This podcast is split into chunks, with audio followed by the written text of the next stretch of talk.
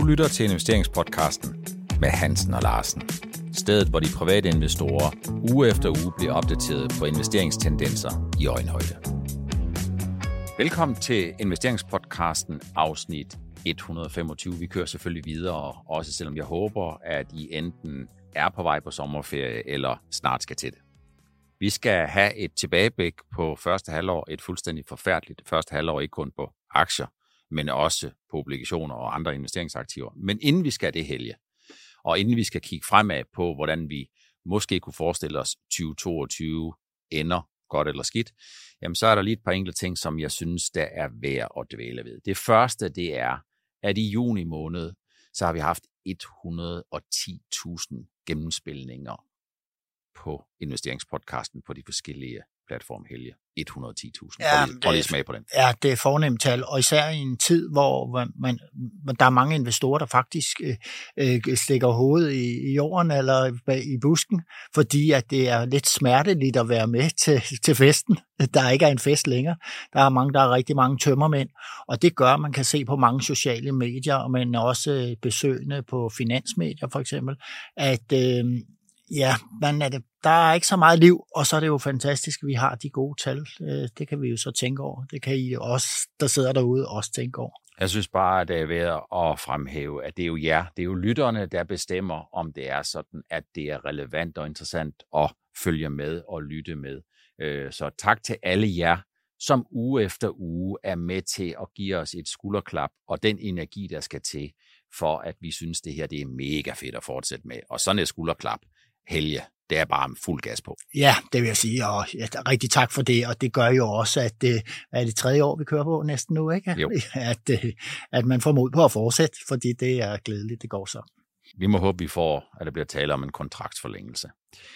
Og så inden vi kommer på tilbageblikket, så er der en ting, som jeg synes, der er øh, relevant sådan lige at snakke en lille smule om. Det er nemlig, vi ser nogle af råvarerne, som giver sig rigtig, rigtig meget. Vi ser de bløde råvarer, sådan noget som søjerskrå, sådan noget som solsikkeolie, sådan noget som bomuld, øh, sådan noget som hvede, som giver sig rigtig, rigtig meget her onsdag, og vi optager jo onsdag forud for udsendelse til torsdag, jamen der er det faktisk sådan, at veden er fuldstændig tilbage til den pris på forward basis, som veden havde umiddelbart før russerne lavede deres aggression i Ukraine. Og det får mig ligesom til at understrege, at når det er sådan, vi ser de her store bevægelser i finansielle størrelser, så er det sådan, at i det øjeblik, at der er nogen, der ligesom tænker, her kommer nok en mangelsituation et sted, så skal I huske på, at den underliggende efterspørgsel efter nogle af de ting, de får sådan en spekulativ katapult oveni, og det gør, at der ikke nødvendigvis er en mangelsituation, men en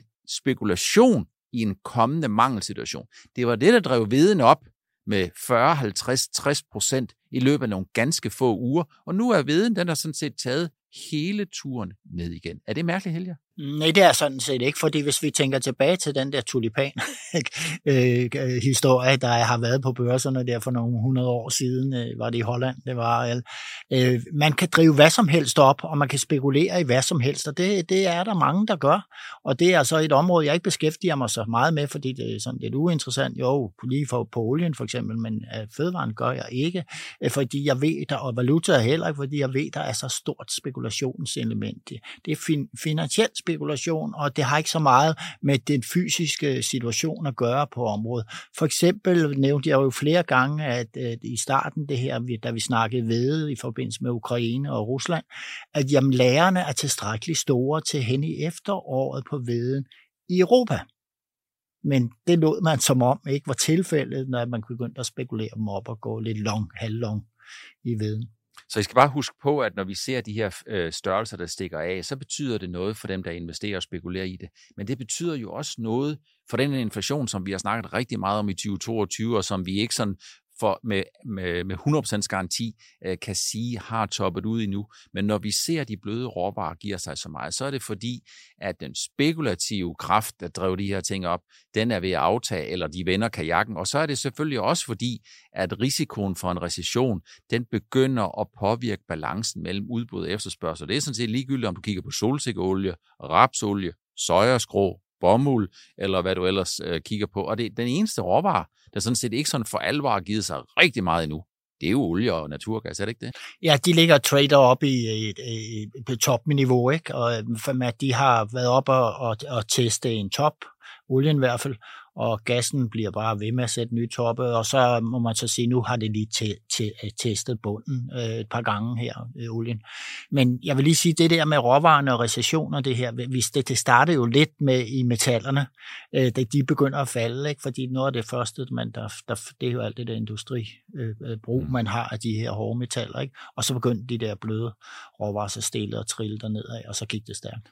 Man kan i hvert fald sige, at øh, for ligesom at blive måske et lidt sjovt udtryk, der er gået metaltræthed i råvarespekulation. Øh, olien kommer ikke rigtig ned. Gassen går ikke rigtig af olieprisen. Olieprisen er, har været en lille smule på vej ned her tirsdag aften. Der var sådan lige ved at kigge på noget, der ligner en 10% nedtur, men den er ikke, sådan, den vil ikke rigtig give sig heldig, og det er vel et udtryk for, at øh, udbud og efterspørgsel stadigvæk er meget stramt. Ja, altså udbud ved vi er lavt. Der har været underinvesteret i sektoren, og så er der nogle problemer i Libyen, og Saudi-Arabien vil, vil ikke ligesom spille med, vel? USA er ikke rigtig kommet for alvor op i gear, sådan der er rigtig mange ting, og så er der det med det russiske. Hvad sker der egentlig talt med den russiske olie og gas? Ja, der er Indien og Kina køber, men ja. Men noget, der lige nu fik vi noget, et olieprisfald her ret, var næsten op til 10 procent. Jeg tror faktisk, det var øh, det meldingerne fra Shanghai, der kom løbet af dagen, at, øhm, at øh, man nu begyndte man at teste i 10 distrikter. Så er man jo nervøs for, at man lukker det hele ned. Jeg tror faktisk, det var det, der betød allermest. Og så var City ude med jeg ved ikke lige formålet med det der, man var ude med at sige, hvis vi får en recession, kan olieprisen falde ned til 65 dollars sidst på året. Mm ja, ja, men så skal den også være stor, den recession, vil jeg sige, og så, så, så er det gratis bud, det der. Det er jo det relative forhold mellem, at hvis recessionen bliver markant, så får vi en lavere oliepris. Til gengæld, hvis recessionen bliver markant, så får vi lavere indtjeningsforventninger, og så skal indtjeningsforventninger give sig ret, ret meget. Så inden man nu sådan for alvor glæder sig, at olieprisen kan komme i 65, så skal man huske på, at det formentlig vil betyde et haircut øh, på indtjeningsforventningerne på en 15-20 procent, og det er ikke sikkert, at det nødvendigvis er indpris i aktien. Det tror jeg faktisk ikke. Første halvår, Helge, det har været forfærdeligt på aktiemarkedet generelt. Vi har set uh, aktieindeks, der klumper sig sammen nogenlunde om en 20% nedtur, som svarer til det, vi har haft i Danmark på indeksniveau, det vi har haft i Sverige, det vi har haft i Tyskland og det vi har haft i S&P 500 plus minus. Så har vi haft Nasdaq, der er faldet med 30 procent. Vi har i Danmark, der har vi haft 22 ud af 25 aktier, som er gået ned. Det er kun Novo Nordisk, Christian Hansen og Jyske Bank, der har klaret sig øh, i plus.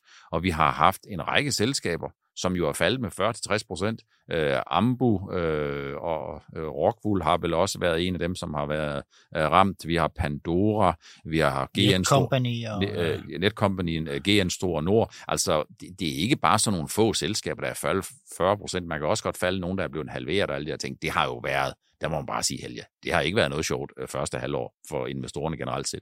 Nej, det har det ikke, men øh, hvis investorerne tænker tilbage på, hvad hvis de nu havde købt det øh, lige efter covid, og så øh, været lidt forsigtige og solgt lidt ud af her i forhold, så er det jo kommet igennem det nogenlunde. Det vil jeg sige. Men det er, sådan, det er jo ikke sådan, situationen er. Så vidt jeg ved, var vi oppe i noget, næsten ATH på mange indeks her sidst i 21. Øh, November december. 21, november, ja, december. Ja. ja. Og så, så det er jo højt at flyve, og så lidt dybt at falde. Ikke? Men det er, vel, det er vel ikke usædvanligt? Nu spørger jeg lidt retorisk, Nej, for jeg tænker ikke, det er usædvanligt, at når vi rammer sådan en distributionsfase, hvor man ligesom trykker de sidste pessimister ud, og ligesom tænker, oh, nu har vi stået uden for aktiemarkedet tilstrækkeligt længe. Nu ønsker vi faktisk at komme ind. Vi tror faktisk på, at, at, at priserne de er lidt høje, men, men vi synes faktisk, det er lidt træls at stå ude på gaden, mens vi kan høre musikken spiller ind på det her etablissement. Øh, så sker der jo det, øh, at så når vi sådan en, så når vi sådan en top, fordi alle dem, der potentielt kunne finde på at købe aktier, de har sådan set købt aktier, de har måske også belånt de aktier, som de har købt. Og så får vi en relativt markant nedtur, fordi vi første gang siden finanskrisen lige pludselig finder ud af, at renterne de skal op, inflation er et problem, det kommer som en overraskelse for de fleste, og man kan vel sige, at det kom meget bag på centralbankerne, og der er jo det der øh, mundhæld, der hedder Don't Fight the Fed, øh, og der må man da bare sige, hold da fast, øh, der er man jo lidt afhængig af, at, anføreren, som Federal Reserve er mange gange, jamen de har altså styr på bolden, men det har de altså ikke haft. Nej, og vi så nogle signaler ret tidligt i efteråret 21, at nogle af de her rentefølsomme aktier, altså vækstaktier, grønne aktier og, og, og, og biotech for eksempel, at ja, puha, der begyndte faldene jo at komme der, og det synes jeg var egentlig talt fortjent, for de var jo, det var jo virkelig vanvittigt prissat, det marked der. At de så falder yderligere i 22, det siger jo meget om, hvor højt de har været oppe, ikke? Så man kan sige, Helge, dem, som har været blandt andet været hårdt ramt, det har været grønne aktier, det har været vækstaktier, det har været danske aktier i bred forstand, fordi, og det har vi jo snakket om cirka 248 gange, det er højt prisfastsat, og når det er sådan, at øh, renterne stiger, og det går ud over de indtjeningsmultiple, som man kan handle aktierne til, jamen så går de aktier, de går lidt noget eller meget ned, også selvom indtjeningsforventningerne faktisk ikke giver sig tilsvarende. Koloplast er faldet med 30 procent. Øh, indtjeningsforventningerne er altså ikke faldet med 30 procent i Koloplast. Hvis vi kigger på et selskab som Pandora, og igen er det værd at understrege, det er ikke en købs- eller salgsanbefaling i relation til Pandora.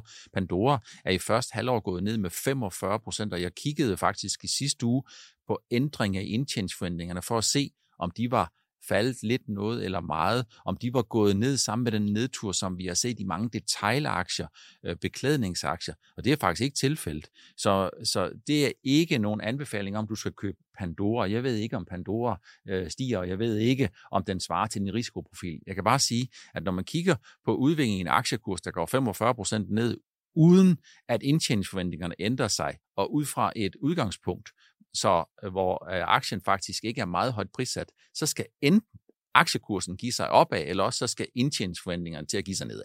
Ja, men jeg tror på en Pandora ned, ned i gryden der, altså som et detailhandelsselskab, og det kommer til at gå dårligt i detailhandlen, tænker man, hvis der kommer en recession. Det er den ene ting. Og så tror jeg generelt danske aktier øh, på nær Novo, øh, som er en lysende stjerne, så tror jeg, at når udlandet sælger ud, af danske aktier, så er det jo ikke øh, sammenlignet, hvad de har globalt, øh, måske i deres portefølje. Så er det jo bare en lille del, der kommer med, og så sælger man jo ud sektorvis, og, og, og, og hvordan man nu har puljet det, og så er man da ligeglad med, med at, at, at, at indtjeningsforventningerne i et enkelt selskab, de er, som de skal være. Så når nu er de danske og de tyske og de svenske aktier sammen med S&P 500 nogenlunde går synkront ned med en femtedel, så er det vel et rigtig godt eller et rigtig skidt eksempel på, Helge, at investorerne de sælger aktier. Og det vil sige, de sælger en del af de blå, nogle af de gule, nogle af de grønne, og så tager de for en sikkerheds skyld nogle af de lilla med, når de skal kigge på, hvad det er, de skal have smidt ud. Når det er rigtig panik, så sælges der af det hele. Når der ikke er rigtig panik, men man, der er måske bare panik i en sektor, så er det nogen, der har tænkt sig om. Øh, så om, om øh, allokerer de, ikke?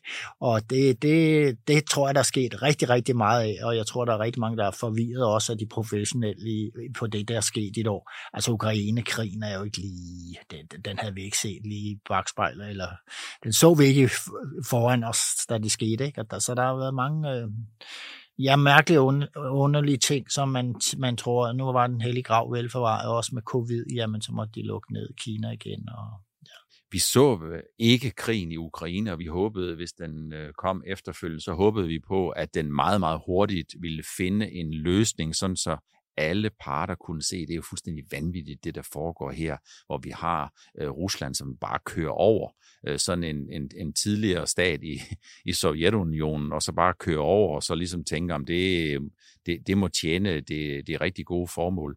Øh, så 2022 har jo på alle måder bare været, øh, hvad skal man sige, udfordringens halvår. Ja, geopolitisk står vi jo i en situation, som er, ja, vi kan ikke komme udenom, det er meget alvorligt. Og det er altså også rigtig, rigtig alvorligt for energisituationen i Europa, det der er sket, når vi har været så afhængige af Rusland. Og det giver jo også nogle gevaldigt skuld i tingene. Så jeg ser ikke mange, der ikke nævner krigen i Ukraine, når de skal sige, sige, fortælle om årsagen til faldet i aktierne her. Men øh, jeg vil sige, jeg tror nok, den var kommet alligevel, fordi at øh, det her med, at centralbankerne skruer op for renterne for at dæmpe, dæmpe inflationen, det, det koster altså. Nu står vi jo sådan ved halvåret her, Helge. Vi står, vi, øh, det svarer nogenlunde til en fodboldkamp, der har man altså fået et ordentligt los over skinnebenet. Øh, en samaritter er på vej ind på banen, og de skal lige se, om det er sådan, at det er ligesom Allan Simonsen under EM, jeg tror det var i 1984, hvor han brækkede skinneben. De skal lige se, er skinneben brækket, eller kan lidt kylspray, kan det ligesom gøre underværker her. Så øh, noget af det, som vi har set de allerseneste dage, jamen det har jo været, at når nogle af råvarerne, de giver sig rigtig meget, de bløde råvarer giver sig meget, de hårde råvarer faktisk også giver sig meget, så er det selvfølgelig øh, en påmindelse om øh, recessionsrisiko. Men kigger man på de amerikanske 10-årige renter, øh, så er de amerikanske 10-årige renter omkring 2,85. Og det jeg lægger mærke til, øh, det er punkt 1, at det er markedsrenterne, I skal holde øje med. Det er ikke udviklingen i Fed Funds. Det er markedsrenterne, fordi markeds deltagernes fornemmelse og forventning i relation til renteudvikling. Men hvis man kigger på den seneste udmelding, der har været fra Federal Reserve, så siger de, tror de, har de meldt ud, at deres fornemmelse, det er, at renten, renten på Fed Funds, den topper på 3,8 i 2023. Der må man bare sige, hvis renten på de 10-årige amerikanske statsobligationer ligger i 2,80, så er det sådan, at investorerne enten risikomæssigt eller vækstmæssigt kigger, eller inflationsmæssigt kigger ind i et helt andet billede end Federal Reserve. Så jeg spørger dig lige ud, tager Federal Reserve fejl igen? De har jo taget fejl øh, i, i faktisk lige siden at covid startede, ikke? fordi de har jo trådt for meget på speederne, pumpet for mange penge ud, ikke? og trykt for mange sædler, og, jamen, øh, og nu er de som set igen gang. Jeg, jeg, jeg ved ikke, jeg føler det ikke så tæt som dig, Per, for, for det der med, hvordan rente, renten udvikler sig. Jeg kigger sgu mere på selskaberne og, og ser, at de følsomme over for rentestigninger, eller er de ikke? Altså, jeg forsøger faktisk som mandsopdæk, det vil jeg bare sige. Ja, det synes jeg, du gør, gør ganske godt, men at du har også øh, noget erfaring på det område med renterne øh, kvæg de mange år i bankvæsenet, så, så det er jo noget, man følger meget kraftigt der. Så vi kommer ikke udenom det hele. Jeg er nødt til at gå til bekendelse. Jeg har jo faktisk stillet folk i udsigt, at dollaren den ville toppe op på 7,18, 7,19, og så skete der jo faktisk det i den her uge, at øh, lige pludselig så stormede alle folk ud af råvarer, og så skulle de ind i den sikre havn, de skulle ind i dollar, og øh, her onsdag, der ligger vi på 7,25, og vi er 2,5 procent fra pariteten mellem dollar og euro. Ja, jeg kender en gut, som øh, spekulerer meget i valuta der. Han sagde, at der er en kraftig modstand i 7,20. Øh, hvis vi glider igennem den som kniv gennem smør, så er der muligheder for stigninger. Det ved man, når man bryder. Så det kommer til at se spændende ud. Det, som jeg kiggede på for nogle, for nogle uger, for nogle måneder siden, det var jo, at øh, jeg håbede på, at øh, risikofornemmelsen den var ved at toppe ud, og ikke mindst, at investorerne ville begynde at kigge på, at efter man er fokuseret rigtig, rigtig meget på Federal Reserve og de rentestigninger, de skulle lave, jamen så skulle det være, øh, øh hvad hedder det, service over, som det vist hedder i Wimbledon, til øh, ECB. Men ECB, de er jo de er jo lidt bagefter. De Fodslæbende. Er, de, er, de er lidt langsomme, øh, og man er jo faktisk ikke kommet i gang med at hæve renten endnu. Alt, øh, altså Federal Reserve, de er jo på vej op i fjerde gear, og skal til at give den, for alvor til at give den noget bundgas, hvis det ikke det var sådan, at, øh, at øh, oliepriserne de var så høje, så ville de trykke speederen i bund. Øh, men ECB, de er ikke kommet i gang endnu, og endnu før de er kommet i gang, så er man begyndt at diskutere, hvordan man eventuelt skal forhindre at spændet mellem Tyskland og Italien kører ud. Øh, er det det, investorerne tager udgangspunkt i, når de sidder og kigger på, at dollaren lige pludselig stikker afsted, og pariteten mellem euro og, og US dollar, den kan anes? Ja, det kunne jeg faktisk godt forestille mig, fordi jeg, jeg tænkte lidt over det, da jeg så, at man brød 27, så tænkte jeg, hvad i verden skal der til der? Så faldt guldet også samtidig, og det forklarede du jo, der var nogen, der løftede risikoen ud fra går i dollar. Og hvis man er så langt ude, kan man sige, at man ligefrem forlader guld for at gå i dollar, øh, så er man enten meget kortsigtet og til sig på de bevægelser, men hvis man gør det sådan lidt mere langsigtet, så har man nu sket den tanke, at ja, men det er nu godt, der kommer forskel på dollaren og, og euro i det, det omfang, som der er ved at ske. Vi skal jo have sat farver på anden halvår, Helge, og vi skal jo øh, give ammunition til alle dem, som om seks måneder kan vende tilbage og så sige, hvad det var, vi sagde i løbet af forventningerne om anden halvår. Det er jo det lod, vi har, øh, og sådan er det nogle gange. Så Helge, vi øh, ligger omkring minus 20, minus 21, noget i den stil ved halvåret.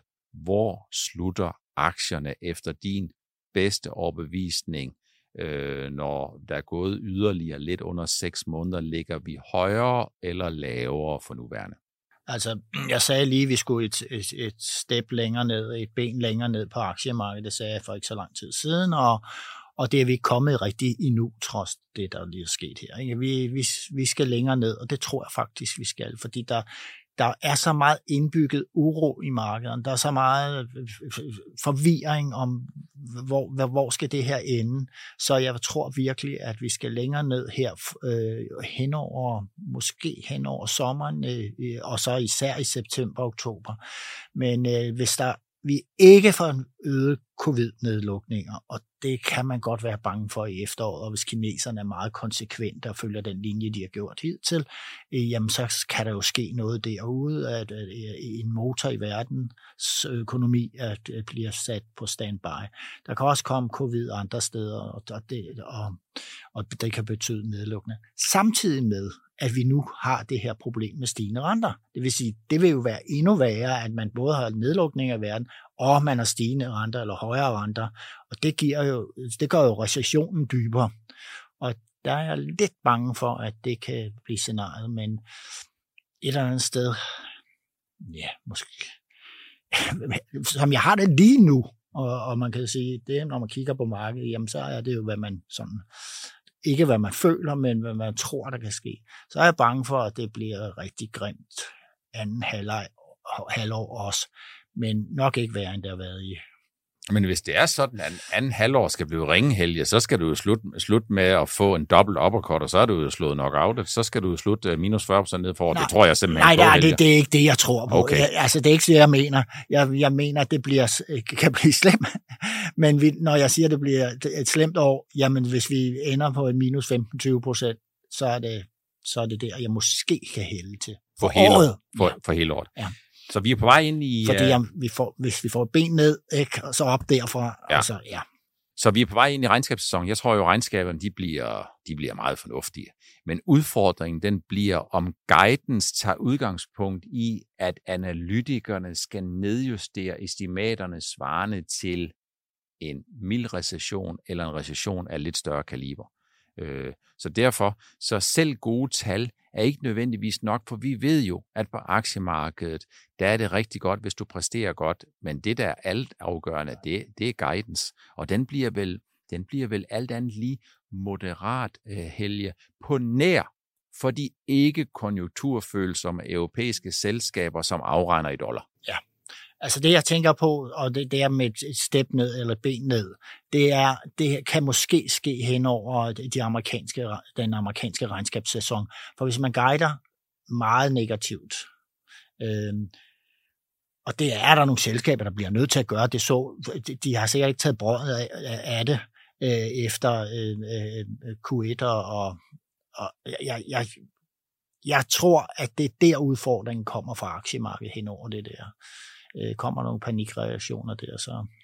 så det er jo det relative forhold mellem Helge, ændring i indtjeningsforventningerne, ændringer i investorernes opfattelse af recessionsrisiko, ændringer øh, i øh, udviklingen om de 10-årige amerikanske renter, og uanset om man sidder og kigger på de europæiske renter, så er de amerikanske 10-årige renter. Det er de vigtigste. USA det er verdens mægtigste økonomi, det er verdens vigtigste økonomi. Det er, der, det, er det finansielle hjul, hvor alle andre de spinder efter. Så det er, vel, øh, det, er vel, det er vel det, der skal afgøre det, og det er ikke som sådan kun et spørgsmål om tallene de bliver dårlige og guidance bliver svag, for hvis investorerne får opfattelsen af, at Fed de allerede i løbet af to måneder kommer til at ændre i deres renteprikker, altså den vej, de tænker på, Fed Funds kommer til at foretage, når vi kommer hen i den senere del af 2023, øh, eller i virkeligheden også allerede i den senere del af 2022, og de begynder at indprise i 2023, jamen der er boligmarkedet det skidt, øh, øh, og aktiviteten det har det så skidt, øh, og inflationen er kommet så meget ned under kontrol, at så begynder vi altså efter fedfunds måske har ramt 3 eller noget af den stil, så skal vi igen ind og kigge i sådan en, i sådan en lempelsescyklus. Det er jo det, aktiemarkedet hele tiden er seks måneder foran. Jamen, det er rigtigt, og det har du nævnt før på et tidspunkt, hvor vi bare havde nogle stigninger på nogle dage, var det, det, det var det fænomen, der gjorde, at, at, at der var lidt mere optimisme i markedet. Jeg vil sige, det med inflationen, jamen alt andet lige, så tager det altså noget tid, før det slår igennem. Når, nu, når olien falder, øh, så er det sådan, at øh, så går der en måned, inden den falder på din stander. og sådan er det også med de bløde råvarer og alt det her. Ikke? Der går et stykke tid, og især med de industrielle metaller, jamen der går også et stykke tid, før det ligesom slår igennem på, på det prisniveau, man, man måler på. Men hvis, hvis der er noget, der kan redde efteråret, så er det et eller andet sted, at øh, centralbankerne siger, puha, vi har trådt for meget på bremsen. Øh, øh, og øh, og de, de, at de har trådt så meget på bremsen, at, at, at øh, hvad nu det hedder, at tingene falder generelt. Øh, men, oh, altså, så skal de jo ud og så sige, ja, men vi springer lige par renteforhold over, eller et eller andet, hvis inflationen ikke er for.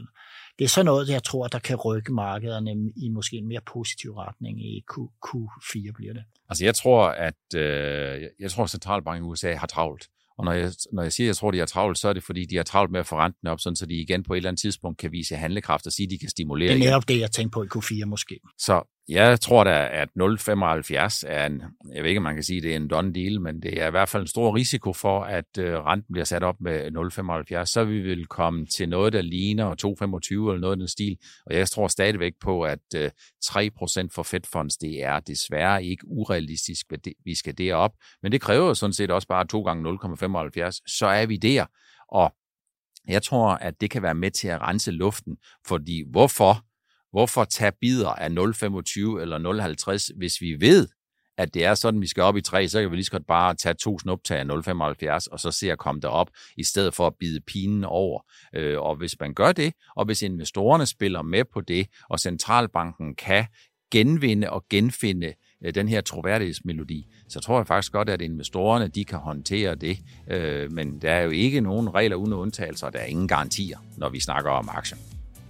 Det var det, vi havde valgt at tage med i afsnit 125 af investeringspodcasten med Hansen og Larsen. Tak fordi I stadigvæk finder interesse i at få og blive opdateret på en hel investeringsuge på en halv time. Vi ses i næste uges afsnit 126 med Hansen og Larsen, investeringspodcasten, som ikke holder sommerferie.